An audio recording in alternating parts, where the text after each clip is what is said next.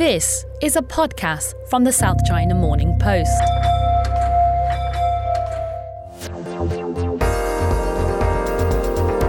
Hello and welcome to the US China trade war update with me, Finbarr Bermingham, on the political economy desk here at the South China Morning Post in Hong Kong. We took a week off last week and came back to find out that they'd only gone and signed the world's biggest trade deal, the Regional Comprehensive Economic Partnership, or CEP, or call it what you want, but it's made headlines all over the world, which is kind of weird for me as one of the few to have been following the dozens of rounds of negotiations to have written at least three times over the past six years or so that its signing was imminent. But there we go. China's first big multilateral trade deal. Yes, it's a fairly shallow agreement by modern standards. No, it's not as high caliber as the rival deal, the CPTPP, but it has big symbolism for China. Zhou Xin and John Carter will be here as ever to frisk the details and gauge the reaction in China and further afield. And I'm also very happy to welcome to the show for the first time our fantastic senior Asia correspondent, Bhavan Jaipragas. Bhavan has been another one of those who have been following this deal for years and he's going to explain to us the reaction in ASEAN and around Asia, as well as some detail on how getting this thing ratified may not be a walk in the park. Don't forget, China has fallen out with a number of the members, most recently Australia. You've also got Japan, Korea, Malaysia, and so on in there. It's not going to be simple. Plus, in some very special bonus content, I splurged 400 Hong Kong dollars on the new Barack Obama book so that you don't have to. What does he say about China? What does he say about trade wars? I've already been through the index, so you're going to find out soon. See you on the other side. We're back in the studio this Friday. Xin, John Carter. Great to be back at SCMP HQ. And just to add to the alphabet soup of the day, the big news this week has been the Regional Comprehensive Economic Partnership being signed last weekend. That's RCEP or RCEP to the uninitiated. It's the biggest free trade deal in the world in terms of the geography, geography and the GDP covered one third of global GDP, one third of the world's population is part of this, including China. Um, John, this was obviously breaking news last week. It wasn't really that much of a surprise. It had been well telegraphed, but have you been taken aback maybe a bit by the international reaction to this deal, especially in the US? Not taken back, but I think it serves as a wake up call to the United States that if it wants to participate in world trade on an equal footing, that it needs to get involved. I mean, this is uh, 15 nations. Uh, RCEP is 15 nations, as you say, a third of the population of the world, a third of the world's GDP, all saying let's let's lower tariffs, let's increase our trade, and the U.S. is not part of that. And I think that that is a major um, win for China and a major loss for the United States. Yeah, the timing, I suppose, coming just on the heels of Trump's election loss, as people are speculating as to whether Joe Biden will bring the United States back to the multilateral table and into the Trans Pacific Partnership, which, of course, was negotiated by the US um, alongside RCEP. I suppose the timing helps sharpen that focus, John. of, terms of, of course, it does. Yeah, and it it, it uh, strengthens the argument for uh, the U.S. trying to get back in the TPP. It's that's not very simple anymore because the TPP has moved on. Um, it's been changed. The uh, codicils have been changed. Uh, 27 different differences between the original TPP and the CPTPP, which is the current 11 nation agreement now. Um, but I think one can expect the Biden administration to at least try to pursue uh, getting back in because it, um, it, it's clear, at least to me, that the confrontational trade war approach of Donald Trump hasn't solved the problem. Mm. Zhou Xin, um, RCEP, obviously China's first major multilateral deal outside of the WTO. Uh, what's been the response uh, that you've picked up on from contacts and just generally the sense of how this has been received in China? Uh, well, um, as John said, you know, it is perceived as a big win, a triumph for Beijing, and China has been using the RCEP uh, to say, you know, China's uh, stance of multilateralism, of uh, against the trade war, you know, has won support in this region, while the U.S., you know, is uh, left out at the table. So. Uh, well, the real economic meanings, there are not much analysis into it because the details haven't really been pop- uh, translated and published by the Chinese government. Um, but the significant uh, significance of this deal, RCEP, is in terms of strategic and mm. narrative. Uh, you know, Finbarr, this is the first time that uh, have a Asia Pacific regional uh, trade deal that the U.S. is not uh, part of it. It's hard to say that China is leading it. China certainly is not uh, the most important uh, um, player in this in this in this deal. But the, the, important thing is that you know there's um, no U.S. in it, mm. so China can potentially fill the void left by uh, U.S. in terms of this uh, leadership, regional trade leadership. Yeah. So this is very important, and also it, it fits into Beijing's strat uh, strategy or Beijing's vision of the future world. You know, uh, as I said before, if the coronavirus is going to uh, fragment the world trade system into three blocks, the US-led one, the European one, and Asia one, China is really hoping that it can be uh, deeply embedded in the Asia one, mm-hmm. uh, which can be developed based upon RCEP. Mm-hmm. Yes, and I think the important thing from my own uh, conversations over the course of the week, Zhou Xin, is that the symbolism is greater than the economic benefit. I mean, it's it's not like in terms of trade deals, it's quite low quality. It's mostly tariff reduction, as you would expect whenever you've got countries like Laos and Myanmar. They're not going to go for something totally comprehensive, but the symbolism has been strong, and I do think it's partially the timing. Um, we're going to hear a couple of um, extracts from a book now, and just to, to lead into this, the Trans Pacific Partnership was obviously the cornerstone of the pivot to Asia by the Barack Obama government. We'll hear a few extracts from his new book, which came out this week. I will have a little bit of a listen now, a few extracts not read by the man himself, but read by our colleague Sarah Jung on our China desk. Still, the fact remained that China's gaming of the international trading system had too often come at America's expense. Automation and advanced robotics may have been the bigger culprit in the decline of US manufacturing jobs, but Chinese practices, with the help of corporate outsourcing, had accelerated those losses. The flood of Chinese goods into the United States had made flat screen TVs cheaper and helped keep inflation low, but only at the price of depressing the wages of US workers. I'd promised to fight on those workers' behalf for a better deal on trade, and I intended to keep that promise. With the world's economy hanging by a thread, though, I had to consider when and how best to do that. China held more than $700 billion in US debt and had massive foreign currency reserves, making it a necessary partner in managing the financial crisis. To pull ourselves and the rest of the world out of the recession, we needed China's economy growing, not contracting. China wasn't going to change its trading practices without firm pressure from my administration. I just had to make sure we didn't start a trade war that tipped the world into a depression and harmed the very workers I'd vowed to help. So, the implication here, guys, is that um, Barack Obama w- wouldn't have minded pursuing a more strident trade policy on China, but couldn't because the global economy was hang- hanging by a thread and he needed China's buy in to, to help bail it out. So, Xin, you were um, working as a reporter in Beijing at the time. Tell us about your recollections of the, covering the financial crisis and China's role in it.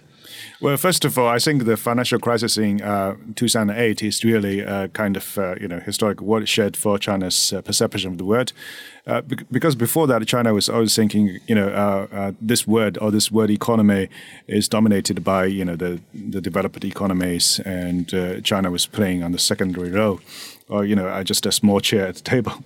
But after this uh, financial crisis, China, there's a, a, joke or kind of saying in China, right? Only socialism can, can save world capitalism. Mm. That's because China has launched its stimulus, and you know, um, uh, when when uh, the United States is doing its uh, uh, QE, China has to use its foreign exchange reserves to continue to buying U.S. treasuries. And, you know, uh, when the European countries were in trouble, you know, these these even Greek um, um, you know officials coming to Beijing to begging basically Beijing to bail them out, Cap help hand, yes, yeah. hand, hand, out cash, and this kind of thing really uh, show up Beijing's confidence of its doing the world, and also more importantly show up Beijing's confidence about its economic growth model. As Wang Qishan famously pointed out, you know, for a long, long time we have been treating you as a teacher, and now it seems the student had out.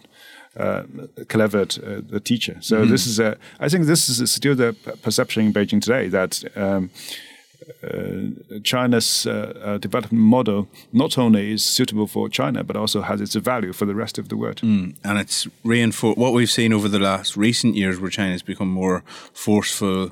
Um, It's not really taking a back seat anymore. And you, you did you think you can trace that all back to, to this episode? Y- yes, because uh, one uh, um, assumption or uh, perception from the financial crisis for China is that uh, the uh, the global capitalism system, the US-led global uh, capitalism system, is in relative decline, and the economic gravity and uh, the financial power is shifting to the east, to China, to Asia, to developing countries. That's why China is spending so much efforts, you know, uh, building up this uh, BRICS. You know, no one. T- Uh, you know, the, not many people have high expectations for this, but China is still committed to this kind of group, to this kind of idea. And China was doing this Belt and Road, uh, and, and China is uh, becoming more committed to regional uh, economic integration. RCEP, yes, stuff like RCEP. that, yeah. Uh, that's all because of this global financial crisis has changed the perception in Beijing. John, you were, you guys were, were both up in Beijing at the time. You any recollection of Obama's visit and but of the of that time in general? Is, is that strong no, memory? No, no, no strong memory at all. Um, the the focus was entirely on the. Uh, uh, it, for us, in the reporting we were doing was on the uh, huge stimulus that China enacted in November of 2008, uh, 4 trillion yuan, 586 million US dollars, which at the time was a huge amount. Um, now we see multi trillion dollar rescue plans from the United Biden States. trying to get two point four trillion Uh, passed. Exactly. So it's it's um, it's the the perception of amounts has changed, but at the time that was a huge amount, and it um, it just um, it just uh, it was. Um, High high octane gasoline for the engine of Chinese economy, and it worked. It, it got it got the economy really moving, and it helped pull the uh, the global economy out of the mire. And so by the end of 2009, it took a year, but at the, by the end of 2009, things were getting much better. We're going to hear another passage from Barack Obama's book, as read by Sarah, bringing it up to perhaps something which we can relate to given our coverage of the trade talks over the past couple of years. I told Wen Jiabao that given the massive trade imbalances between our two countries, the United States could no longer overlook China's currency manipulation and other unfair practices. Either China started changing course, or we'd have to take retaliatory measures. Hearing this, Wen tried a different tack, suggesting that I just give him a list of US products we wanted China to buy more of, and he'd see what he could do. He was especially keen on including military and high tech items that America barred from export to China for national security reasons. I explained that we needed a structural solution, not piecemeal concessions. And in the back and forth between us, I felt like I was haggling over the price of chickens at a market stall, rather than negotiating trade policy between the world's two largest economies. I was reminded once again that for Wen and the rest of China's leaders, foreign policy remained purely transactional. How much they gave and how much they got would depend not on abstract principles of international law, but on their assessment of the other side's power and leverage. Where they met no resistance, they'd keep on taking. Zhou Xin, you were a reporter on point for much of the trade talks coverage over uh, 2018 2019 here, where it seems as though there was a similar situation with um, China wishing to offer to buy a lot of purchases of American goods, and but in, and Trump seemed quite willing to take them, unlike Obama. Is that sort of the parallel you would draw there? Uh, well, I think first of all, the assumption could be a problematic uh, thing, but because for Beijing, it's never like okay, we are going to make compromises to the United States. It's always up to Beijing's own decision. Like yes, if U.S. wants us to buy more um, grains, and China needs these soybeans, yes, China will happily say okay, yes, we will do that. Sure. And imagine if uh, you know if Facebook wants a presence in, uh, in China, and China thinks it could be a potential threat for national security. And no matter what Mark Zuckerberg did, you know, no matter what he, no matter how hard he tried, he can learn the Mandarin, he can run in front of Tiananmen during the uh, smog, he can uh, he can put uh, Xi Jinping's book on his uh, desk. You know, that wouldn't help. You just it's just no way. Yeah. So you can you can you can see this also from the. From the uh, Obama days, I think that's already uh, very clear. In China, when every time the, the, the U.S. trying to like, oh, let's you have this problem, you have that problem, and China said, okay, let's have a talk. And there, there's grand ceremonies, endless banquets, you know, talks, one talk after another. And look at, you know, ten years later, what has changed? You know nothing. It's still China still has this trade, huge trade surplus with uh, mm-hmm. with the United States, and you know, can you really say China has uh, uh, adjusted its economic growth model that in favor of U.S. Uh, preferences? I don't think so. Absolutely not. Yeah, John, uh, you were obviously editing a lot of these stories, and do you see this um, era where, which Obama has described in his book as being sort of pivotal in, in China's rise on the global stage as well? Yeah, absolutely. And going back and looking at 2008, before the final financial crisis, which started in September or came to a, a head in September, uh, t- 2008 in the summer was the Beijing Olympics, which was a huge success. It really was impressive, and I think it it it gave the world a different impression of China than it had before.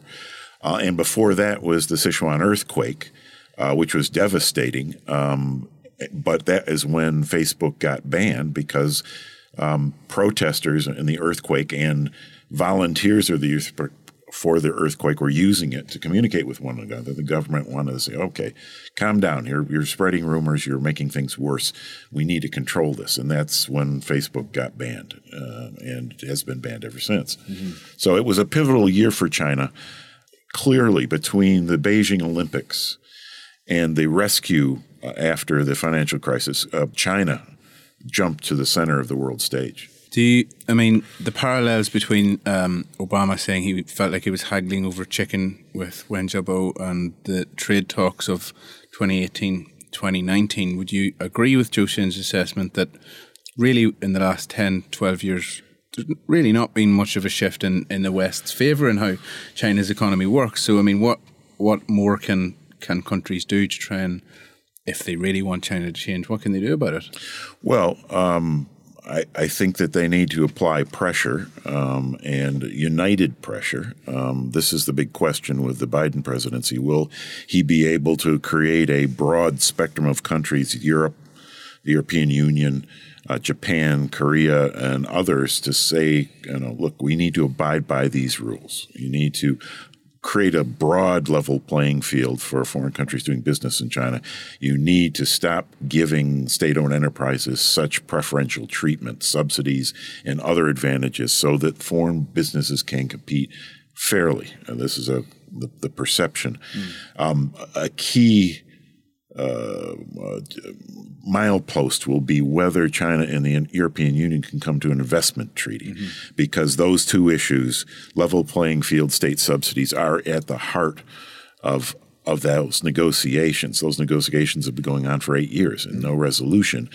And the Europeans, uh, as we've described before, are, are suffering from promise fatigue. They want they want a result. They want the result this year. And if they don't get it, they may start to restrict uh, Chinese investment in Europe. And that may create a wave supported by Biden mm-hmm. um, to create a united front. What the united front can do uh, remains to be seen. But yeah. perhaps mm-hmm. Just putting pressure on China will be enough. We'll see. Yeah, and just really quickly before we finish up, Xin, I wanted to ask you about this because in the podcast previously you've said that this sort of coalition of allies is a, a fear of Beijing's. And I wonder what do you think within that Beijing would have to fear? Like what specific policies or what specific tools would this so called coalition have, have that would make China afraid? Uh, well, I think uh, really uh, Beijing has nothing to worry uh, too much about because. Uh, as as one uh, Princeling said, you know, they are anal- analyzing what U.S. really want. If U.S. want some economic interest, want take some money from China, I think China can negotiate the price. But if the United States is seeking a regime change, as some hawks in the Washington mm. has advocated, then China really has you know nothing to to fear to, because that's a that's a worst scenario. Mm. You just get prepared for what will come. Yeah. Uh, so I don't think these kind of pressures will. Um, really uh, work if it touches the lines China sees as uh, as you know as a lifeline. For instance, uh, um, the state-owned enterprises you know, both uh, Brussels and Washington saying this is unfair economic practices. But China has made it very clear that this is a fundamentalism, uh, you know, fundamental economic foundation of our whole socialist system. So we will never make compromise on this. Um, but if you want more business, you know, we can open a new um, free trade zone in Shanghai. Possibly, you can set up a few shops there. Hainan. Yeah, Hainan. yeah. And the size of the Chinese market is, is simply can't be ignored. I mean, Yeah. the the middle class in China is already bigger than the population of the entire United States. Yeah. and is growing rapidly and will be For a well, while. theoretically, well, theoretically will double in size over Yeah. the next 10, 20 years. And that is that's just too big to ignore. Yeah, we've seen the American Chamber of Commerce survey just come out today from Shanghai saying that vast majority of them want uh, they're happy Biden got elected because they think he's going to calm things down. Um, might mean quieter lives for us three. Um, maybe we get more, get more sleep over the next couple of years, guys. But we'll we'll see. We'll Um, see. But Yeah, for now, that's best, been best laid plans. Best laid plans exactly. But thanks very much for for coming on again today, and we'll see you all again next week. Okay. Thank, Thank you.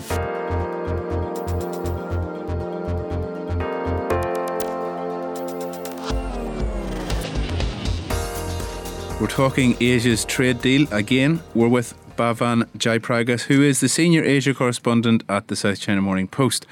Bhavan and I have just been talking off mic, and we were both covering this way back when. We're both relieved to be at, see it signed. I think I was saying I covered it in 2014. Bhavan, you were maybe even ahead of me in writing about this RCEP deal. Yeah, I mean, over the years, we have heard all these terms like, you know, uh, landing zones and significant progress every year. Uh, When the ministers meet, they would come up after the meetings with, you know, statements uh, trying to show that some kind of progress had been made. And, you know, in 2014 and 15, I remember, you know, that the, the Singaporean trade minister said they had not made progress, but you know they, they had established uh, landing zones where the countries would you know had, had come to some consensus on some parts of the deal. So, you know, eight years in the making for what is rather uh, you know it's quite a simple deal. Uh, still, you know, it's been been been uh, celebrated in some. Yeah, I mean, it's uh, you know, it's this people call it the spaghetti bowl of existing trade deals. Bring them under one umbrella and hope that maybe it leads to something more substantial in the future. Yeah, so we, when we did a story uh, this week on you know the likelihood of it being ratified, uh, some of the experts I spoke to said you know uh, it's we should see it as a starting point for you know a, a more substantial deal, something that meets uh, the standards of the CPTPP uh, within ASEAN and in its in its uh, trading partners. Uh, whether that happens uh, quickly is you know is something to watch out for. Yeah, I loved your story um, the, in the early part of this week when you talked about the challenges of this getting ratified. Because, I mean, when you look at what's going on in the world, particularly in this part of the world, and you look at the countries who are in this agreement, a lot of them, a good substantial portion of the countries involved in RCEP have got major political issues with China. Right. There's obviously the long-standing issues of Japan, Korea, the more recent and very touchy issues with Australia, the likes of Malaysia and stuff. You know, there's there's there's history there too. Um, I mean, is it going to be as simple as just getting this ratified, or do you see this actually not happening? So that's one aspect of it. Whether uh, rough ties with China will affect uh, domestic ratification. Not all countries need uh, their parliaments to to endorse the deal and then uh, also uh, implement uh, implementation legislation. Uh, so not all countries, for example, Laos and, and Vietnam, Brunei. Brunei, Yeah. even Singapore, where you know majority ruled by People's Action Party, the, the the government has said that they would move uh, to ratification in the next few months. So that's not going to be a problem for this set of countries. Uh, and for the deal to come into effect, you just need six ASEAN countries and three of the outside trading partners. That's probably likely in 2020, where you know you have nine nine countries uh, ratifying the deal. I see that happening, but uh, apart from uh, the China aspect, where you know you, you we don't know how it will play out in Australia, where it has to go through uh, a standing committee that looks at uh, at trade deals, and then it has to be endorsed by both houses of parliament. Uh, so that might be an issue, the, the China aspect. Another issue is political situations in some countries. For example, as I mentioned in my story, Malaysia, this is a they, they have a government that's surviving from week to week, right? Uh, you don't know whether uh, who's going to be in power next week. Like literally, you don't know who's going to be in power next week because they they are currently in the throes of parliament, and any bill that's defeated means the government is out. And the guy, new guy that comes in, what does he think about RCEP? We don't know, and they will they will need to to put in the implementation legislation to to ratify the deal. So this, so you might have uh, the deal coming into effect with nine countries, but not necessarily you will have all 15 countries in play when it first comes into effect. Mm, yeah. Yeah. Can I ask you, Bhavan, about the deal has been billed in the international press as very much about China. Right. It's an ASEAN founded and oriented deal. I mean, they were in the driving seat for this. Do you feel like, uh, is there any sort of backlash against this being held up as China's deal in, in the rest of the member countries, or is that just understandable given the, the sort of elephant in the room, so to speak? I mean, if you look at the the kind of comments that out there, people, uh, and and also uh, in the ASEAN circles, there's a sense of resignation that you know because China is in there, that's that's always going to be the perception. But the reality is that when they mooted it in 2011 and then started negotiation in 2012, right? It was on ASEAN's terms, right?